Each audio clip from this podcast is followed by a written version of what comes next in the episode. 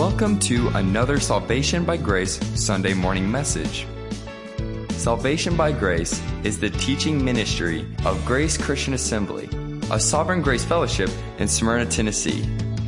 You'll find us on the internet at salvationbygrace.org. We are currently studying the Apostle Paul's letters to the Ephesians and the Colossians. So grab your Bible and join the congregation of GCA along with our teaching pastor, Jim McClarty.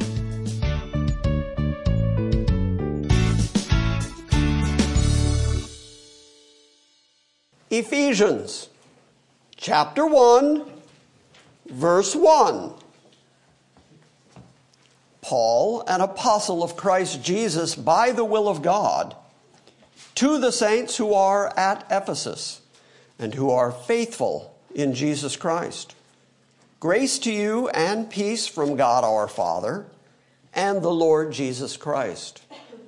Blessed be the God and Father of our Lord Jesus Christ, who has blessed us with every spiritual blessing in the heavenly places in Christ, just as he chose us in him before the foundation of the world, that we should be holy and blameless before him.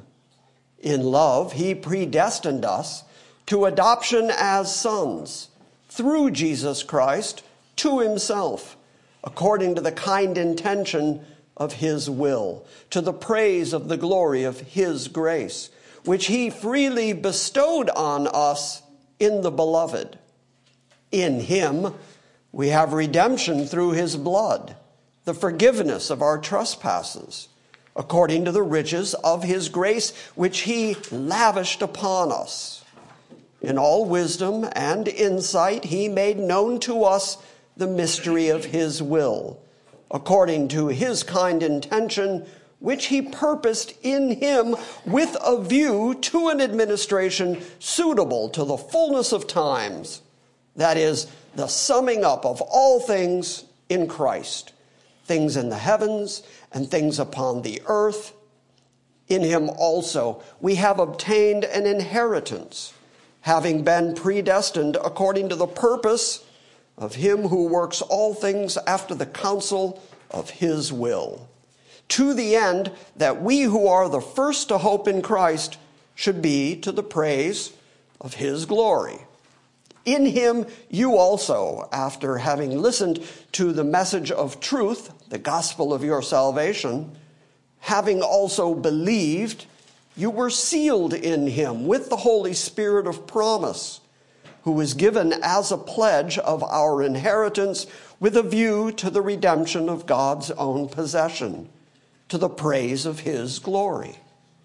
For this reason, I too, having heard of the faith in the Lord Jesus that exists among you, and your love for all the saints, do not cease giving thanks for you, while making mention of you in my prayers, that the God of our Lord Jesus Christ, the Father of glory, may give you a spirit of wisdom and of revelation in the knowledge of him I pray that the eyes of your heart may be enlightened, so that you may know what is the hope of his calling, what are the riches of the glory of his inheritance in the saints, and what is the surpassing greatness of his power toward us who believe. These are in accordance with the working of the strength of his might, which he brought about in Christ when he raised him from the dead and seated him at his right hand in the heavenly places, far above all rule and authority and power and dominion and every name that is named, not only in this age, but also in the one to come. And he put all things in subjection under his feet and gave him as head over all things to the church, which is his body, the fullness of him who fills all in all. That's chapter one of the book of Ephesians. That's pretty much everything we've been looking at so far in this study of the book of Ephesians. What I have tried to emphasize week by week, and the reason that we read it through again contextually, is so that you could hear that God is the actor throughout. In everything we just read, God did everything, and He did it through Jesus Christ. You did nothing in that whole relationship. Even the faith that Paul talks about, he's not only in chapter 2 going to explain that that faith is a gift, but he prayed to God and thanked God for the fact that they had faith and that they had love for one another. So God is always not only the first cause, but the only cause in the matter of people being saved. Paul lays that out plainly and clearly in chapter 1. And so, after these many weeks of talking about what God does, what God has already accomplished, how God planned these things before the foundation of the world, how God determined to do these things using Jesus Christ as the final propitiatory sacrifice, Christ laying down his life to be the ransom price to redeem us and purchase us back off the slave market of sin, you may well be asking yourself, yeah, but where do I fit in all that? Paul is about to tell you a moment ago when Leon was praying, he said, You raised us from death to life. And my first thought was, No reading ahead. because chapter 2 starts out with talking about you. For the first time, we're going to hear about what you did. And Paul starts with, and you were a depraved sinner. You were dead in your trespasses and sins. Because of your sinfulness, which you are naturally born into, in a moment he's going to say, You are by nature children of wrath. It is proven by the fact that babies come out of the womb speaking lies. Can I get a mother to testify? It's just a fact that human beings don't have to be taught how to lie, how to cheat. Human beings come by that very naturally because they are born into this sinful estate by nature. And you are dead in your trespasses and sins. And so, from a theological standpoint, you can't tell dead people, incapable people, to do anything. You can't yell at a person long enough or loud enough when they are in this state of spiritual deadness. You can't yell at them and tell them to go believe. Run to Christ. Repent. Do good works. Change your ways. Be better. The simple fact is, people in their best dead state are already doing the best they can and the best that they're doing is dead. The best that they're doing is children of wrath. The best human beings can do after their flesh is to walk after the course of this world, after the prince of the power of the air. That's the best you can do. If you look around the world right now, it seems to me like the prince of the power of the air is working overtime it seems to me like he is very active. Paul also combines that notion with the darkness of the rulers of this world. Not only are we individually, not only are we personally guilty before God, but the entirety of the world system, the kingdoms of this world, the governments of this world are all corrupt, are all in darkness, and the whole world lies in the influence of the prince of the power of the air. And yet, somehow, in the midst of that environment, too much of religion says you have to pull yourself up by your own bootstraps. You have to go figure out God, and you have to make it okay between you and God, and that you have to do that by some form of activity, some kind of work, some kind of law keeping, some kind of penance, that you have to go do something to make it okay. And Paul, in these words right here, I mean, he's using dramatic words in order to say, you can't do it. And that is why the entire first chapter that I just read to you is all what God did. And he did it for people who couldn't do it, who were his enemies, who didn't care anything about him, who were dead in their trespasses and sins, who were walking according to the lusts of their flesh, who were by nature under his wrath, and nevertheless God did for them astounding gracious, miraculous things in bringing them to life, in quickening them, in regenerating them. And Paul said the whole reason, the whole impetus for why God did all that was because of his great love.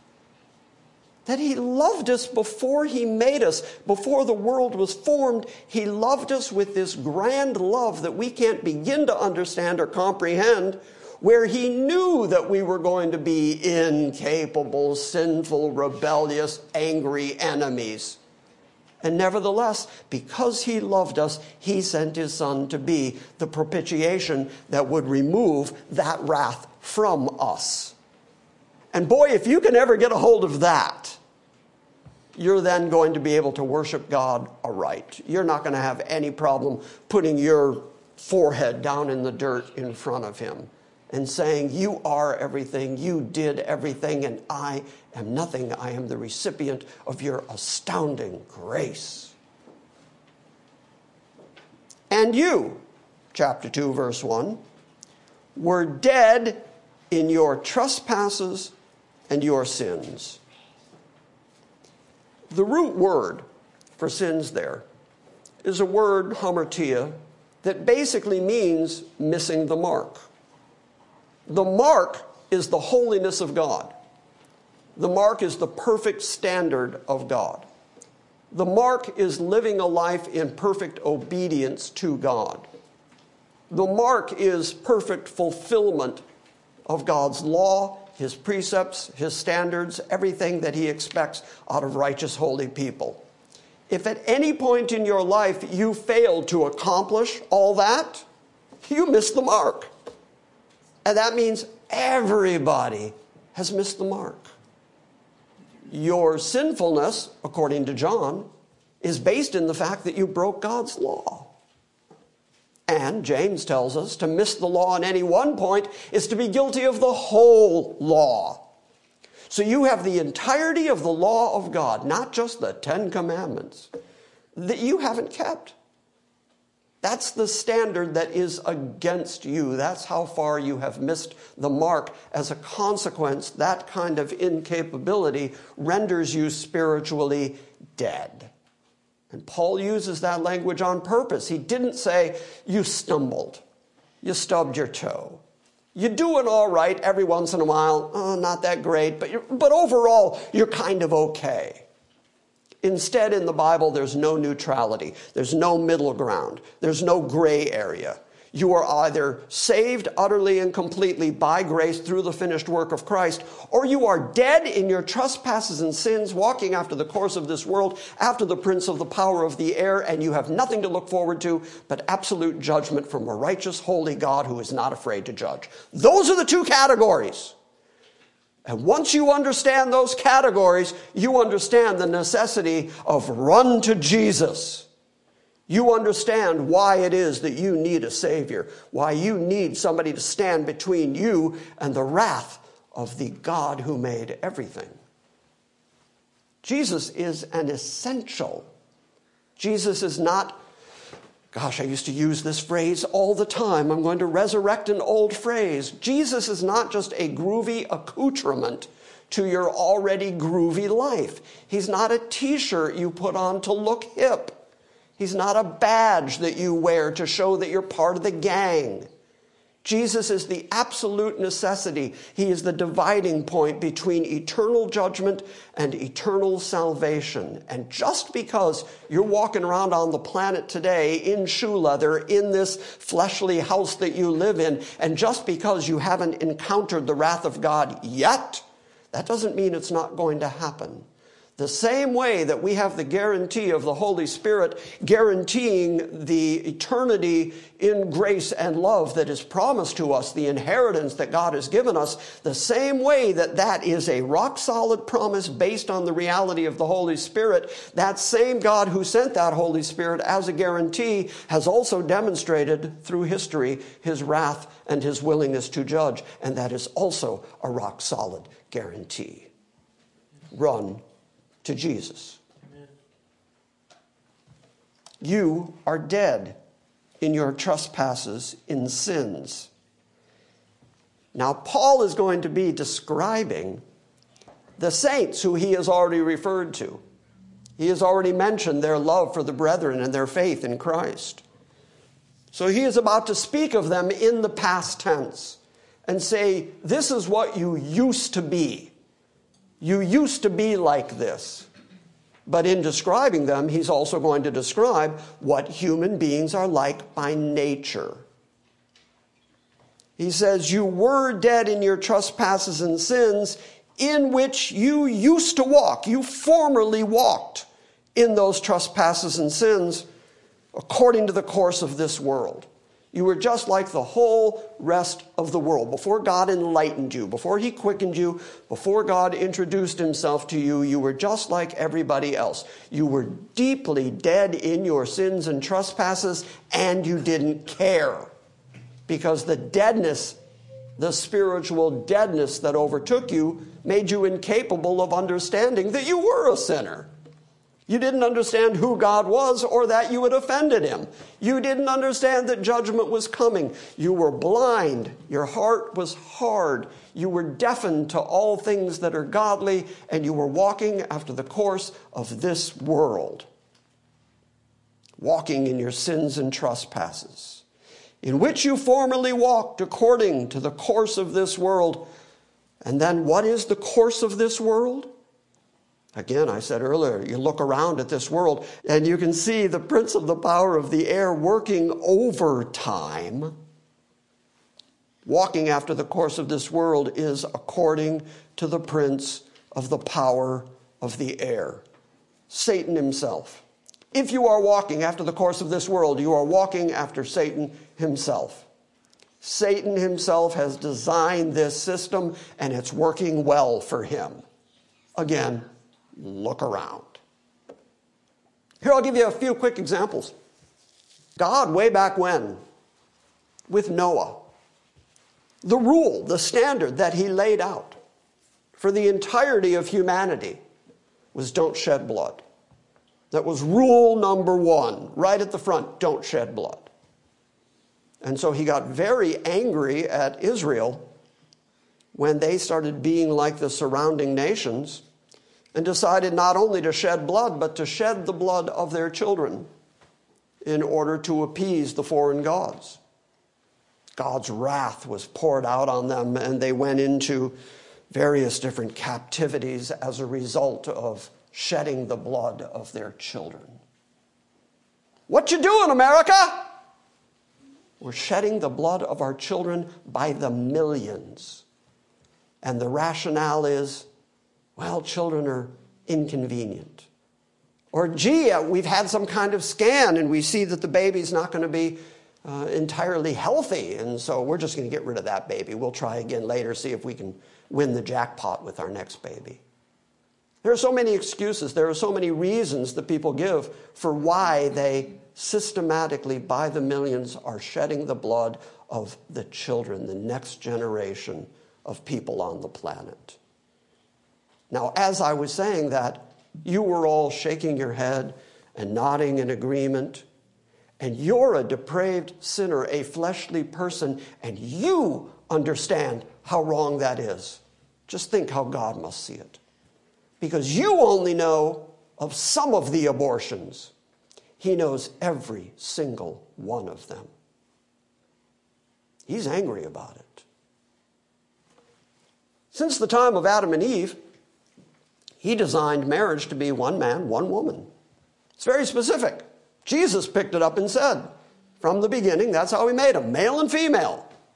And then he put them together because that's compatible, male and female. And that's what marriage is.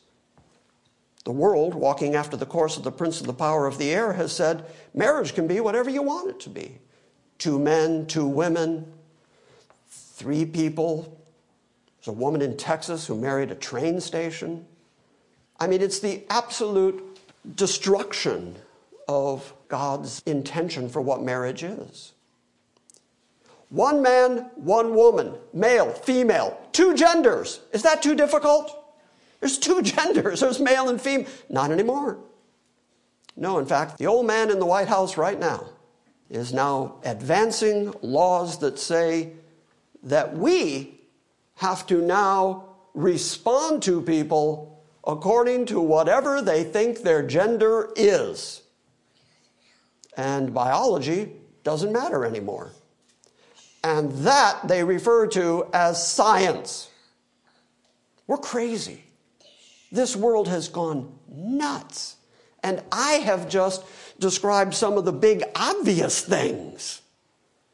But there is so much going on in the world that is anti righteousness, anti holiness, anti Bible, anti God. The governments of the world that have already proven that they can control the populace through fear of a disease, it's not going to be long before they start thinking they can control what goes on in churches and what can be said from pulpits. It's happening already in Canada. There are already people in jail simply for preaching the word of God. The prince of the power of the air is working overtime.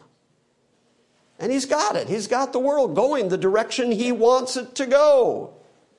And so Paul says, You formerly were so dead in your trespasses and sins that you walked after the course of this world, which is according to the prince of the power of the air, the spirit that is now working in the sons of disobedience. Again, no neutrality. You either have the Spirit of God and you are pursuing the things of God, the Word of God, the holiness of God, the righteousness of God. That is either what you desire and are working toward in your life, or you are walking not only according to the prince of the power of the air, but that is the power that is working in you, making you a child of disobedience against God. There's no neutrality. You're saved by the Spirit of God, or you're walking after the Spirit of this world. Among them, too, says verse 3, among them, too, we all formerly lived. All, every one of us. That's how Paul describes us. That's the theology of the Bible and how people get saved. What you bring to the party is your depravity, is your sinfulness, because we all formerly used to walk according to the lust of our flesh, indulging the desires of our flesh and of our mind. And we were by nature children of wrath, even as the rest. Have you ever been woken up in the middle of the night by some thought that coursed through your wicked little head that scared you enough, bothered you enough that it woke you up? Even a bad dream, just a bad thought, something evil that goes through your head that wakes you up and you lay there thinking, What was that? Okay, that's your natural mind at work. Paul says, You used to walk according to that mind all the time. Whatever your wicked little brain could dream up, you'd go do because you were perfectly willing to satisfy your flesh. Whatever your flesh could desire, whatever your flesh could dream up, whatever it could contrive in your wicked little head, you would go do that. And you would do it without any conscience. You would do it without any sense of right and wrong. You would do it simply because you wanted to do it, and oftentimes because it felt good. The Bible's honest enough to say there's pleasure in sin for a season. And so you would go chase every wickedness that your evil little, wicked little, depraved little head could think of. And in the midst of all that worldly depravity in the midst of walking around according to your flesh and being a child of wrath, despite all that, God did for you everything that chapter 1 describes. I just want you to see the contrast. Because the contrast is dramatic. It is not you and God cooperatively getting you saved. There is no synergism going on between you and God where God did his part and then you kicked in your bit. Instead, God found you in this state absolute wickedness, deadness, incapability, walking after the course of Satan and perfectly happy to be that way. And you were a child of wrath, just like everybody else. So, wrath, the wrath of God against sinfulness, going to be exhibited, going to be demonstrated. The wrath of God is on every sinner across the board, everywhere, no neutrality. And so God has to do something for you. God has to pluck you like a brand from the fire. God has to do for you what you cannot and would not do for yourself. And now, having described you in this horrible state of wicked, depraved, sinful, enemy of God, dead in your trespasses and sins, walking after the course of this world, walking after the course of the prince of the power of the air, after describing you all that way, verse 4 starts, but God. And I love those two words because the first three verses described me really well. And then verse 4 says, but God. Because it couldn't say, but you. Because we already know you're dead in your trespasses and sins. You're walking after the course of this world. So the Bible can't say, but you one day decided to regenerate yourself, to come alive, to spiritually resurrect yourself, and to recognize the rules and the supremacy and the obedience that you need to observe to God. You couldn't do it. Paul has gone to pains to say you can't do it. You're dead, dead, dead, dead. Have I mentioned the dead part?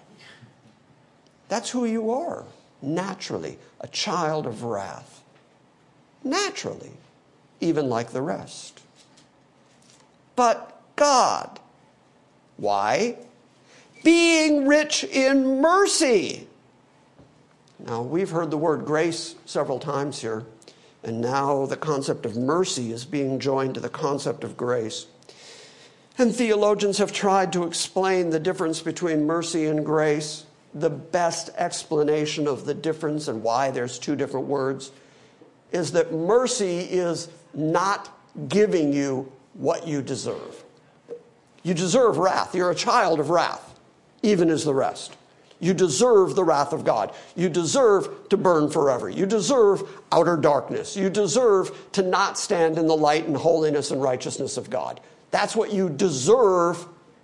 Mercy is you don't get that. That's what you deserve. Grace is you do get what you don't deserve. You get heaven forever. You get the glory of God. You get to stand before Him in righteousness without a spot or a blemish. You get to have your sins cast as far away as the east is from the west. God cast them behind His back, never to be brought up again. You don't deserve that. That's grace. But what you do deserve, you don't get. That's mercy. So Paul says, knowing what you deserve and knowing how you are and recognizing what you are by nature, God being rich in mercy.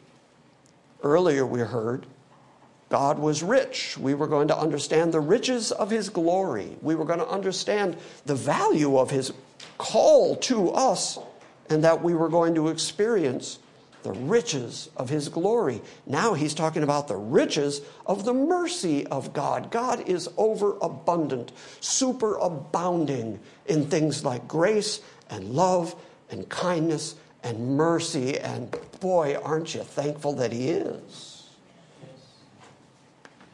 Now, that relationship, you being sinful and depraved, is standard Pauline theology that it is God who saves you and that you can't do anything about it. Anywhere in the Bible that you read the theology of how people get saved, this is always the way that the theology is laid out. This particular study is a study of the book of Ephesians and the book of Colossians. So keep your finger there in Ephesians for a moment, turn over to Colossians to Colossians 1, right at the very beginning, just like he started the letter of Ephesians by laying out this theology, he did the same thing in the book of Colossians. So I want you to see that this is standard Pauline theology. This is the only thing that the Bible says about how people get saved. There are no other alternatives. If you're a Bible believing Christian, then this is what you have to believe about how people get saved. Because there are no passages anywhere. I'm just rambling till you all get there. But there are no passages anywhere that say you got to do something. Colossians 1, I'm going to start reading at verse 21.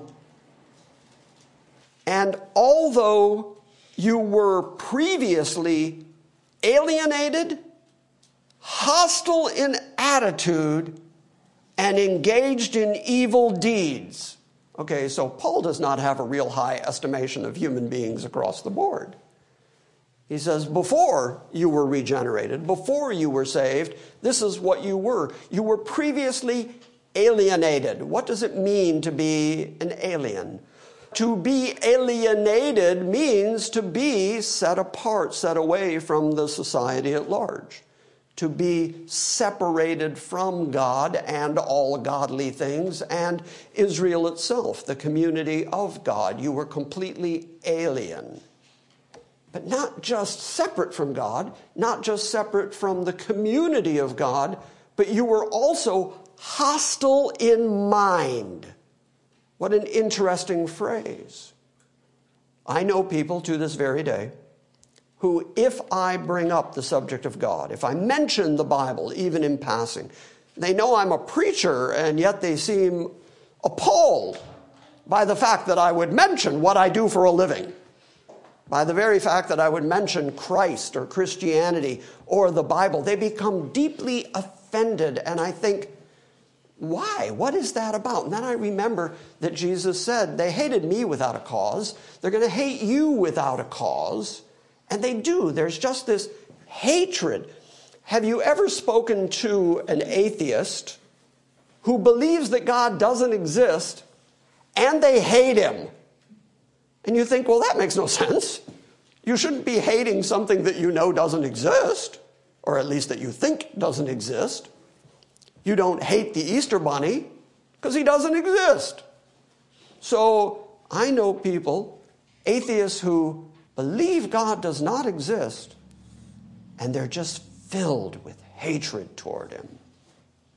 Well, Paul already describes that. People, by their nature, are not only alienated from God, but they're hostile in their attitude. They are hateful toward all things godly. Not only are they separate from it, they hate it and therefore they are engaged in evil deeds, which means everything they're doing, their life, the way they walk, talk, the way they breathe, their life is hostility against God and evil deeds continually. Doing evil deeds continually. That goes all the way back to God looking down on mankind before the flood and seeing that every deed and every intention of their heart was nothing but wickedness continually. Paul says that that's the natural state of human beings, and even to this day, if you are not saved by Christ, if you're not separated to God by God, called by God to Himself, if that's not your state, then you live in this open hostility where everything you do is only evil and wickedness continually. So I'm going to say again, given that description, could Paul follow that up with, so get busy and make yourself good? He can't say that. So the next thing he says is, Yet he has now reconciled you. The actor is always God.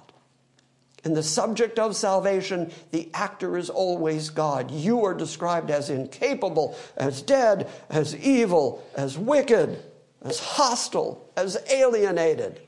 And so, what you couldn't do for yourself, God does. Yet, He has now reconciled you in His body of flesh through death in order to present you before God holy and blameless, and beyond reproach.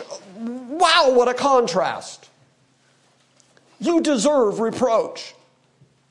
You are a child of wrath by nature, and yet Christ Himself did the reconciliation work in his body, his body of flesh that he took on. If you want the big theological term, that's called the hypostatic union. If you know what a hypodermic needle is, hypodermis, under skin. So it is a word that means under. Static is status, the standing, the, the makeup. And so the hypostatic union is that Christ was absolutely glorious, one part of the eternal Trinity. He was holy in all his ways, and he was not in any way fleshly. He was not in any way like us earthbound creatures, and yet he took on a body of flesh. For nine months, he was encapsulated in the womb of a little Jewish virgin, and before that, he had been living in the splendor of eternity. And so that is a huge step down that he would allow himself to take on flesh and blood. But he took on flesh and blood, took on that body of flesh so that he could die. And that is how he reconciled you to God. Paul says in another place that we preach this message of reconciliation to people. Not that God needs to be reconciled. God's fine. God's perfect. God's holy, righteous, doing fine but you need to be reconciled to him. He does not need to be reconciled to you. It is out of grace and out of kindness that he created this reconciliation work. And then Christ came to the planet, took on flesh and blood, died in his body of flesh in order to reconcile you. And that reconciliation is an eternal reconciliation that only had to be done once because it was so complete when it was done. And that means that God, who ought to be eternally angry at you, isn't mad at you anymore. Because Paul also says, Yet he has now reconciled you in his body of flesh through death in order to present you before God holy, blameless, and beyond reproach. Do you know what that means? It means he's not going to bring up any of the stuff you did, any of the stuff that you are, any of the ways that you were angry against him. It's not going to come up. Otherwise, that would be a reproach. That would be a correction. That would be him calling you out for something you said or did or are. That's not going to come up. Remember a moment ago I said, as far as the east is from the west, behind God's back, into the sea of God's forgetfulness. He's not going to bring it up anymore, not because of you. Not because of what you did, but because of the full, complete work that Christ did in his body of flesh when he came and reconciled you to God so that he could present you before God as holy and blameless as he is and beyond any reproach. You can't begin to think that way. You can't begin to understand what that means.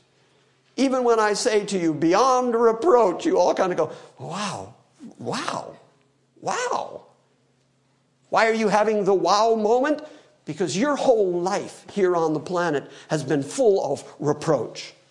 You've been reproaching other people, and other people have been reproaching you, and you live in this body of sin, and you constantly feel guilty over your sin, and you're repenting for your sin, and you constantly have this sense of reproach on you. And yet, God, through Christ, has no reproach against you when you stand before Him holy and righteous.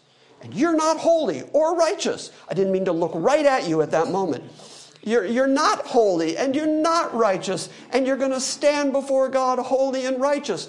Why? Not because you got so good and you did the law and you cleaned yourself up, but because of the finished work of a perfect Savior who saves perfectly because Christ did all the work necessary to reconcile you before God so that your sin is never going to come up. You are beyond reproach. Verse 23 If indeed you continue in the faith, there's the perseverance of the saints. If you continue in the faith, firmly established, and steadfast. By the way, if you are firmly if you are firmly rooted and grounded, if you are established and steadfast in the faith, then that means that you have indeed given up on yourself. You've taken sides with God against yourself, and you've recognized your inability, and you've quit trying to appeal to God on the basis of your own goodness and your own righteousness.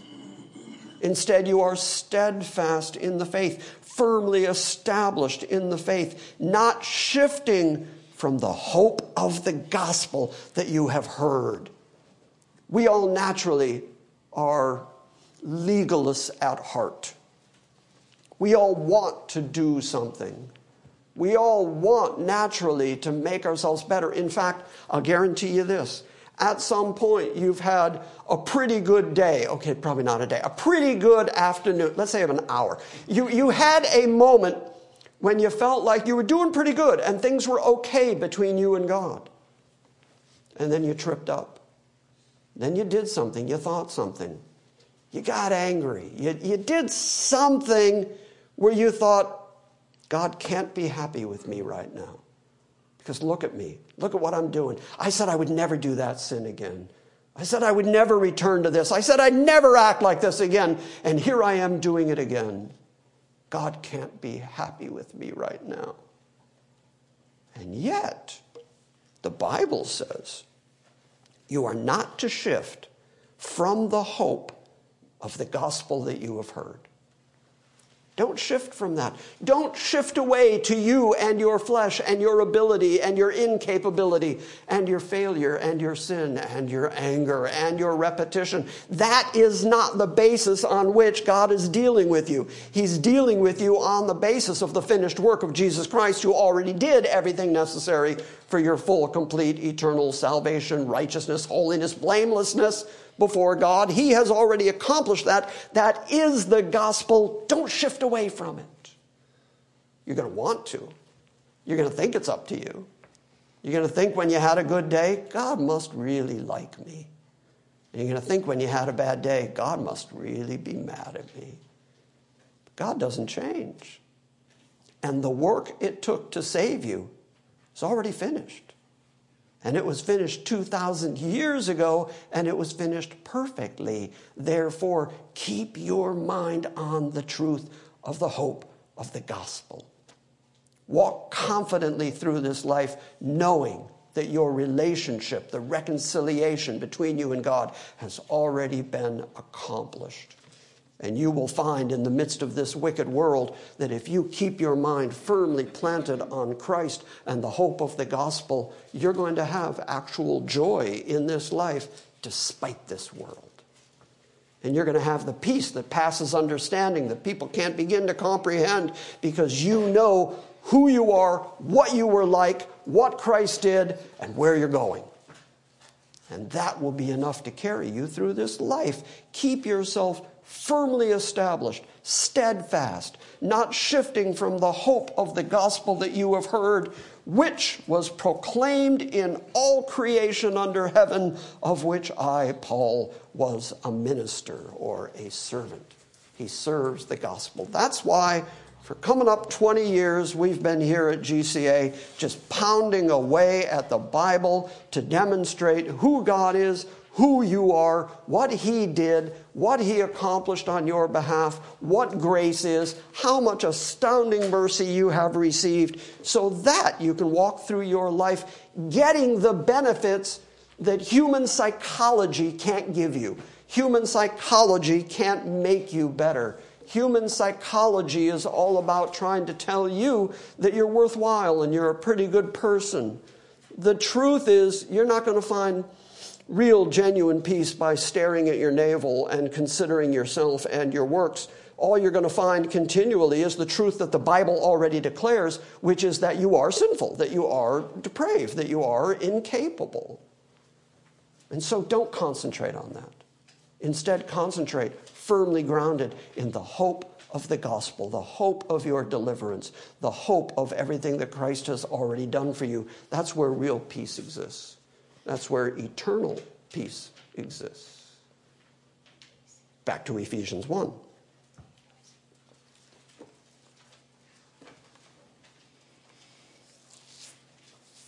But God, being rich in mercy, because of his great love with which he loved us, even when we were dead in our transgressions, he made us alive together with Christ. By grace you have been saved. You were dead in your trespasses and sins. And the same power of God that was demonstrated when he brought Christ up out of the grave brought him from death to life. That same power that Christ demonstrated when he brought Lazarus up from the dead.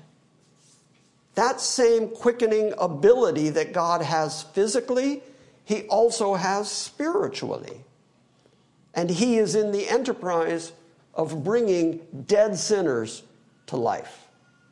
And when he brings them to life, he quickens them, he regenerates them, and he gives them the ability to understand the things of God that were impossible to them previously.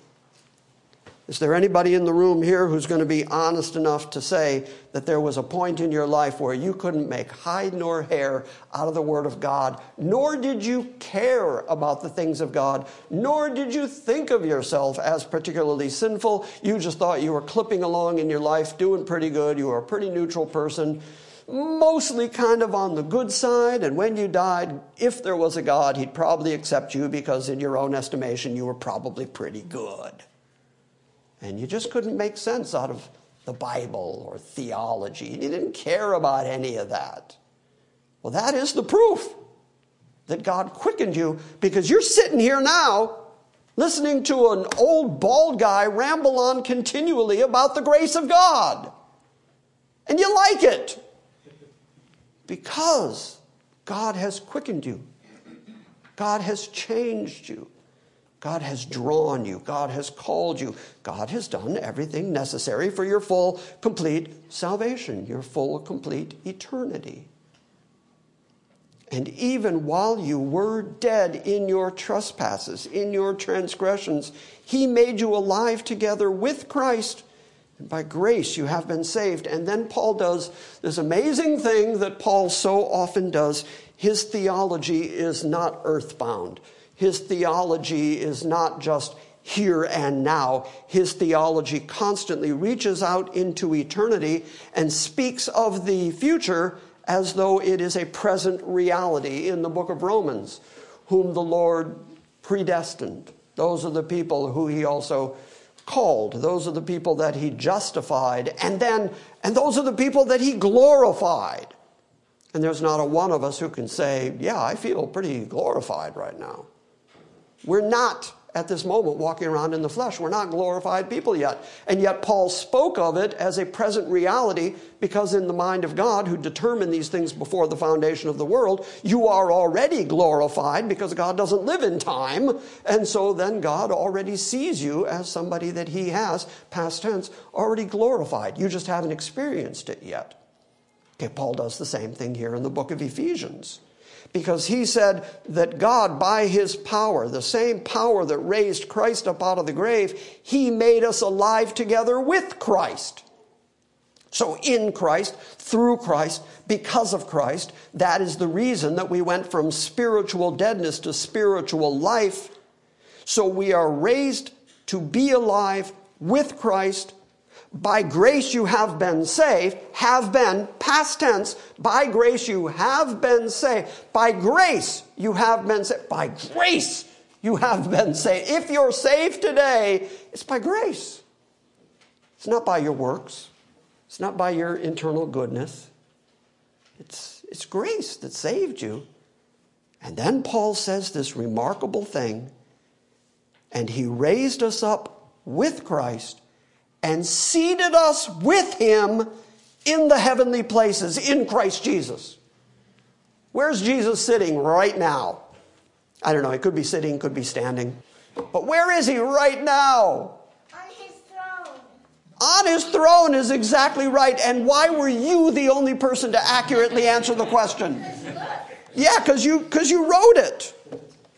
That's exactly right. He's on his throne right now in heaven. He's in the heavenly places right now. And in the mind and intention of God that was determined predestinarily before the foundation of the world, you yourself are already saved and seated with Christ in heavenly places.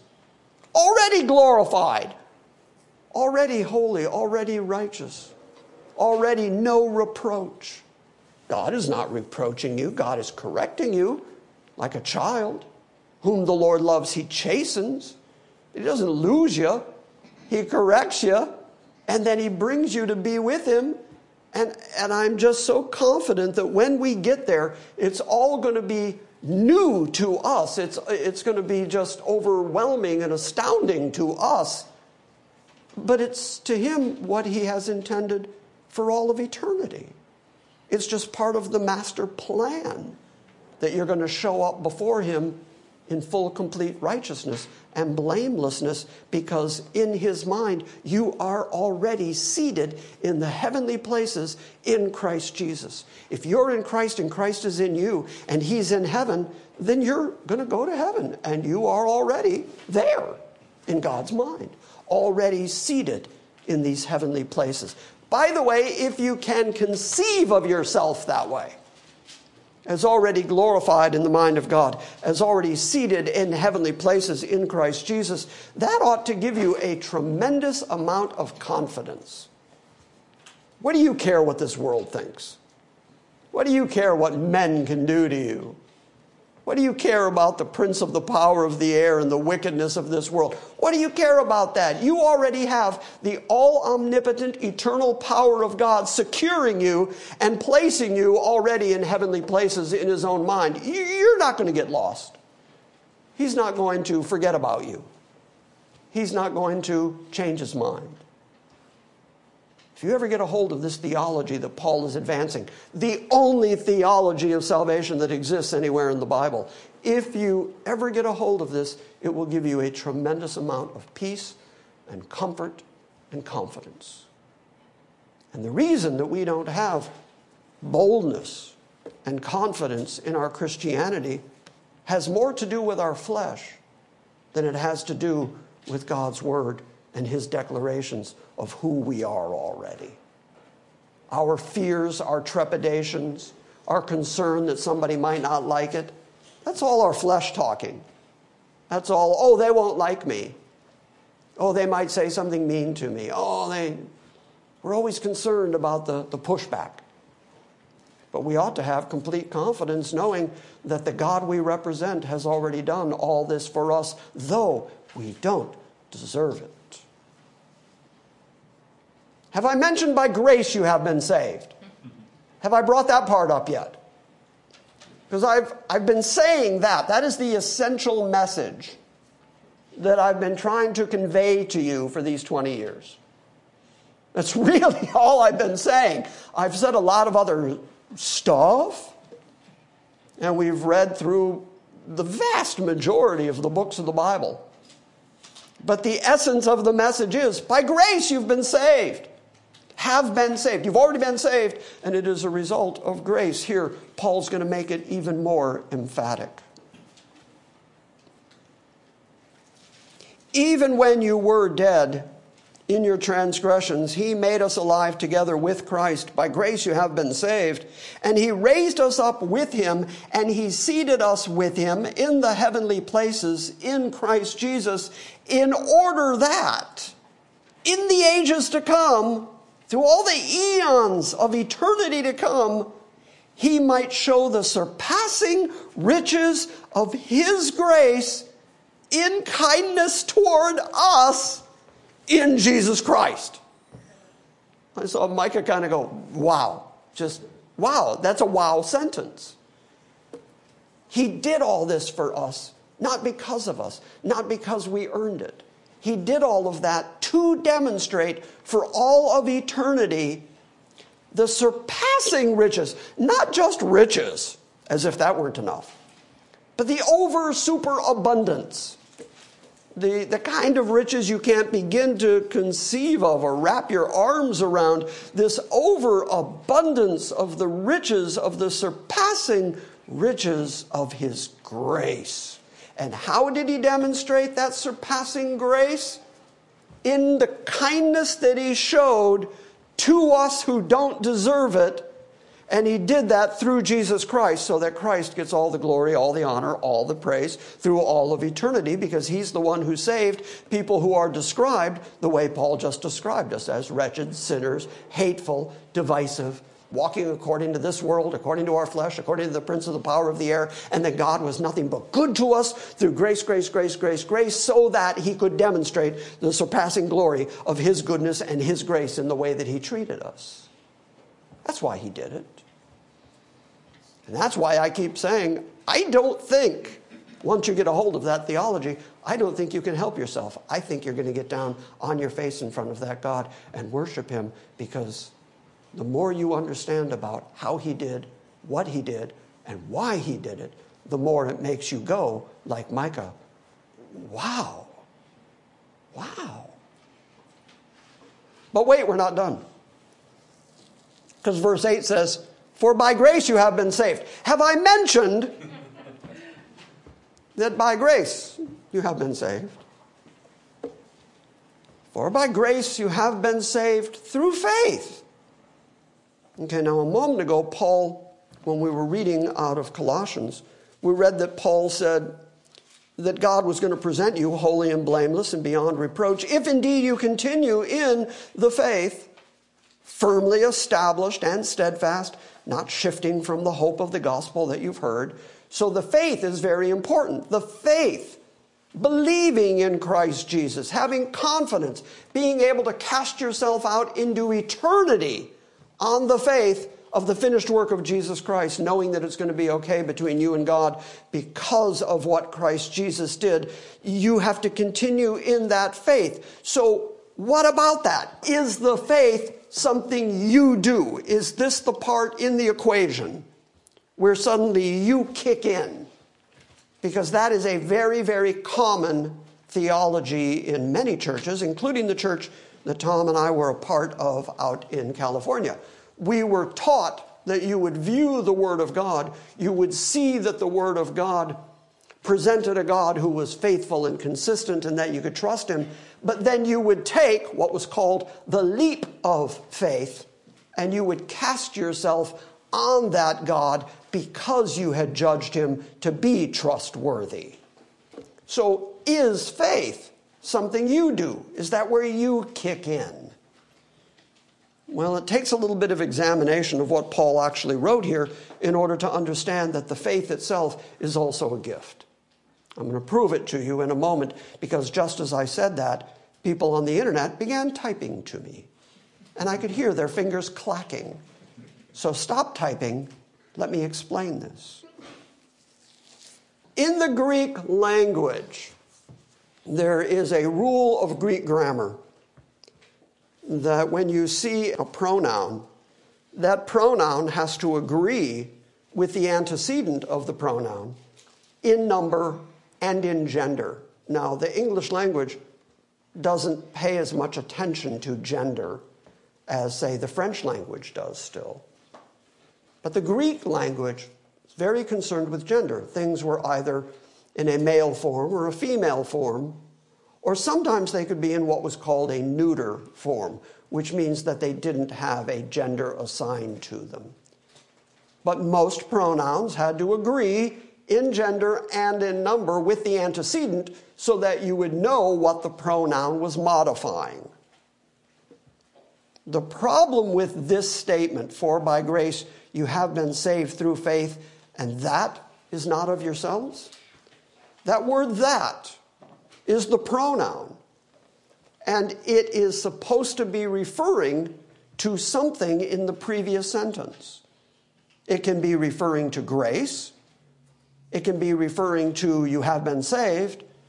It can be referring to through faith. All you got to do is figure out what the antecedent is. And you can do that by seeing, comparing the gender and the number. And then you'll know what it's referring to. The problem is the word that is translated that here is what is called a neutered demonstrative pronoun. Demonstrative because it demonstrates something, it, it demonstrates particularity. It's the difference between saying, a lawyer lawyered up, and pointing at George and saying, that lawyer lawyered up. Okay, when I said that one, I was demonstrating which one I meant. So it's a demonstrative pronoun, but it's in the neutered gender. Meanwhile, the word grace is feminine. The word uh, faith is in the feminine form. You have been saved is in a masculine form, which means that the pronoun does not agree in gender with any of those three phrases. And so there is a rule in Greek grammar that when you come across something like that, the pronoun is actually referring to the entire preceding phrase. I hope that was not too technical. The long and short of it is the that that is not of yourself, but it is a gift of God, refers to grace and you're saved and the faith. All three of them qualify as not of yourselves, they are a gift of God. So again, Paul's being very consistent in saying that everything about your eternal salvation is accomplished by God. And sometimes people read that in the English language and they say, well, see, grace, that's of God, but faith, you got to do that. You got to rev that up. But that's not what Paul taught. What Paul said is that grace and the salvation and the faith itself are not from you, they are a gift from God, not of works, Paul says, so that no one will boast. Because you know that if you kick in your one tenth of 1%, at some point you're going to say, Yeah, we did it. we got me saved. And boy, God couldn't have saved me if I didn't do my bit. We all want credit for something. So Paul says, None of it. You don't get credit for any of it so that you don't boast. So that you don't get lifted up in your egocentric, sinful pride, which is just intrinsic to our flesh. So, faith is not of yourself, it is a gift of God. It is not of works so that no one will boast. Your salvation is a gift of God, it's not of works so that nobody can boast. And the grace that accomplished all that is not of yourself, it is a gift of God. It's not a result of works so that nobody can boast. You go to Hebrews 12, and what you read is that we walk through this life looking unto Jesus who is identified as the author and finisher of our faith. The word our there, if you go look it up, is added by the translators. It's in italics, it's not in the original text. What it says is Jesus Christ, the author and finisher of faith. Okay, so what does that mean? He's the author and the finisher. It means he began it, and there is no greater demonstration of faith than the fact that Jesus hanging on the cross after crying out, My God, my God, why would you forsake me? would then say at the end of his life, Into your hands I commit my spirit. Tremendous faith, astounding faith that he demonstrated. He is the very author of faith, but he is also the finisher of faith. He completes that faith that he engenders in us. So, whether we're looking at the book of Hebrews, whether we're looking at the book of Ephesians, what we see consistently is that everything necessary for our full, complete salvation and redemption, for our eternity, is accomplished by God through Jesus Christ. And that includes not only the grace that saved us, but the faith that sustains us. And the reason that we are going to continue in the faith is because He Himself is our surety, is our guarantee. He's already given us the down payment of the Holy Spirit, and therefore we are going to persevere through this lifetime no matter how hard it gets. One more verse, and I'll let you go home. Actually, you're completely free. You can go home now if you want. But one more verse.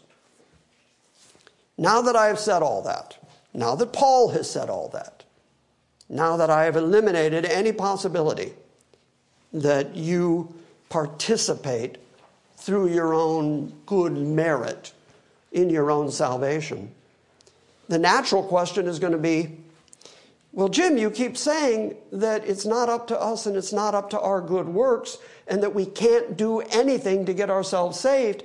So then we just do nothing? The answer is in the next verse.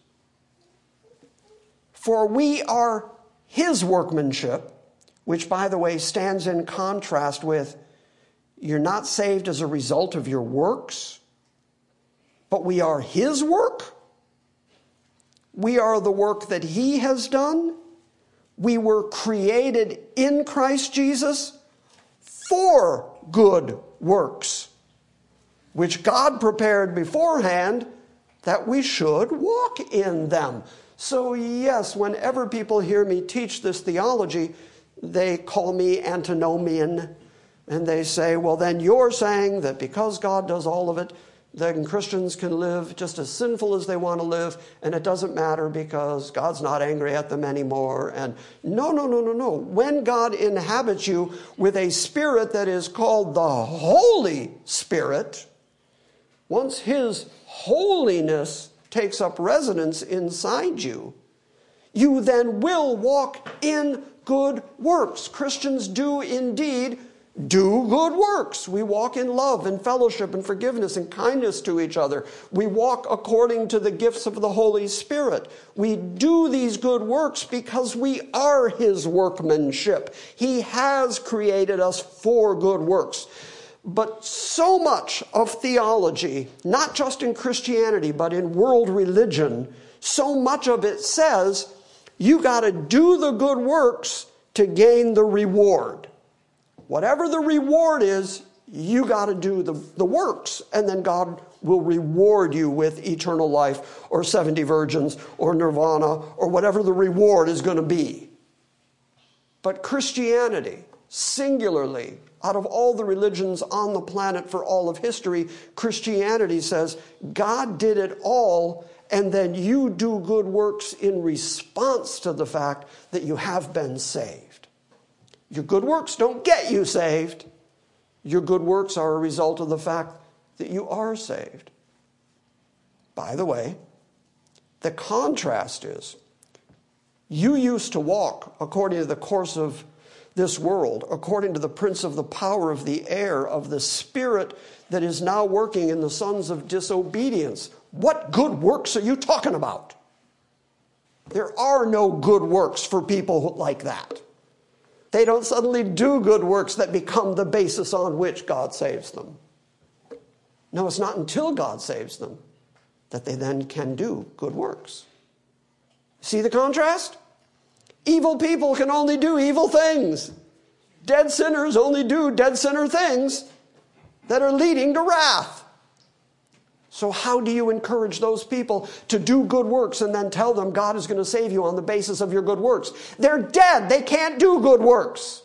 There are no good works before God before salvation. He has to regenerate you in order to bring you to the point where you can, in fact, do good works and you are, in fact, called to good works. And that's why we walk out our Christian lives according to good works. We're not doing that in order to get God to like us more. We're not doing that in order to justify ourselves. We're not doing that to achieve some level of standing before God. Christ has already achieved our standing before God. We do the good works because we are saved, because we do belong to an eternally good God, and He has done nothing but good stuff for us, good news, the gospel of the salvation of Jesus Christ. That's what we cling to, and as a result, we do plenty of good works. Does that make sense? Now, that was a big swath of Pauline theology. But do you see how logical it is? You see how it makes complete sense? It's just, it's brilliant. I've heard so many times in my life people say, Christianity, that's a crutch. Christianity, when you grow up and you get smart, you'll realize you don't need Christianity. I think Christianity is the smartest proposition in the history of human beings. Because no human being would have concocted that. How do I know it? Look at the religions of the world. And they all say the same wrong stuff.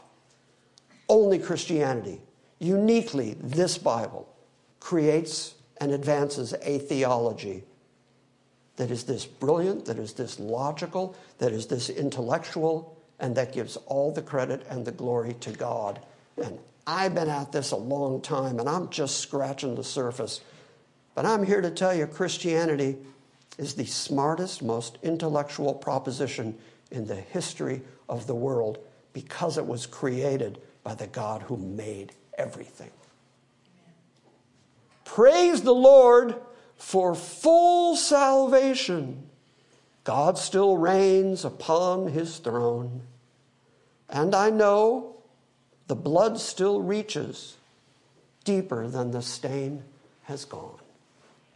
Let's sing that chorus a few times. Deeper than the stain has gone. We're not going to sing the verses. I just want to sing, Praise the Lord for full salvation. Sing, Praise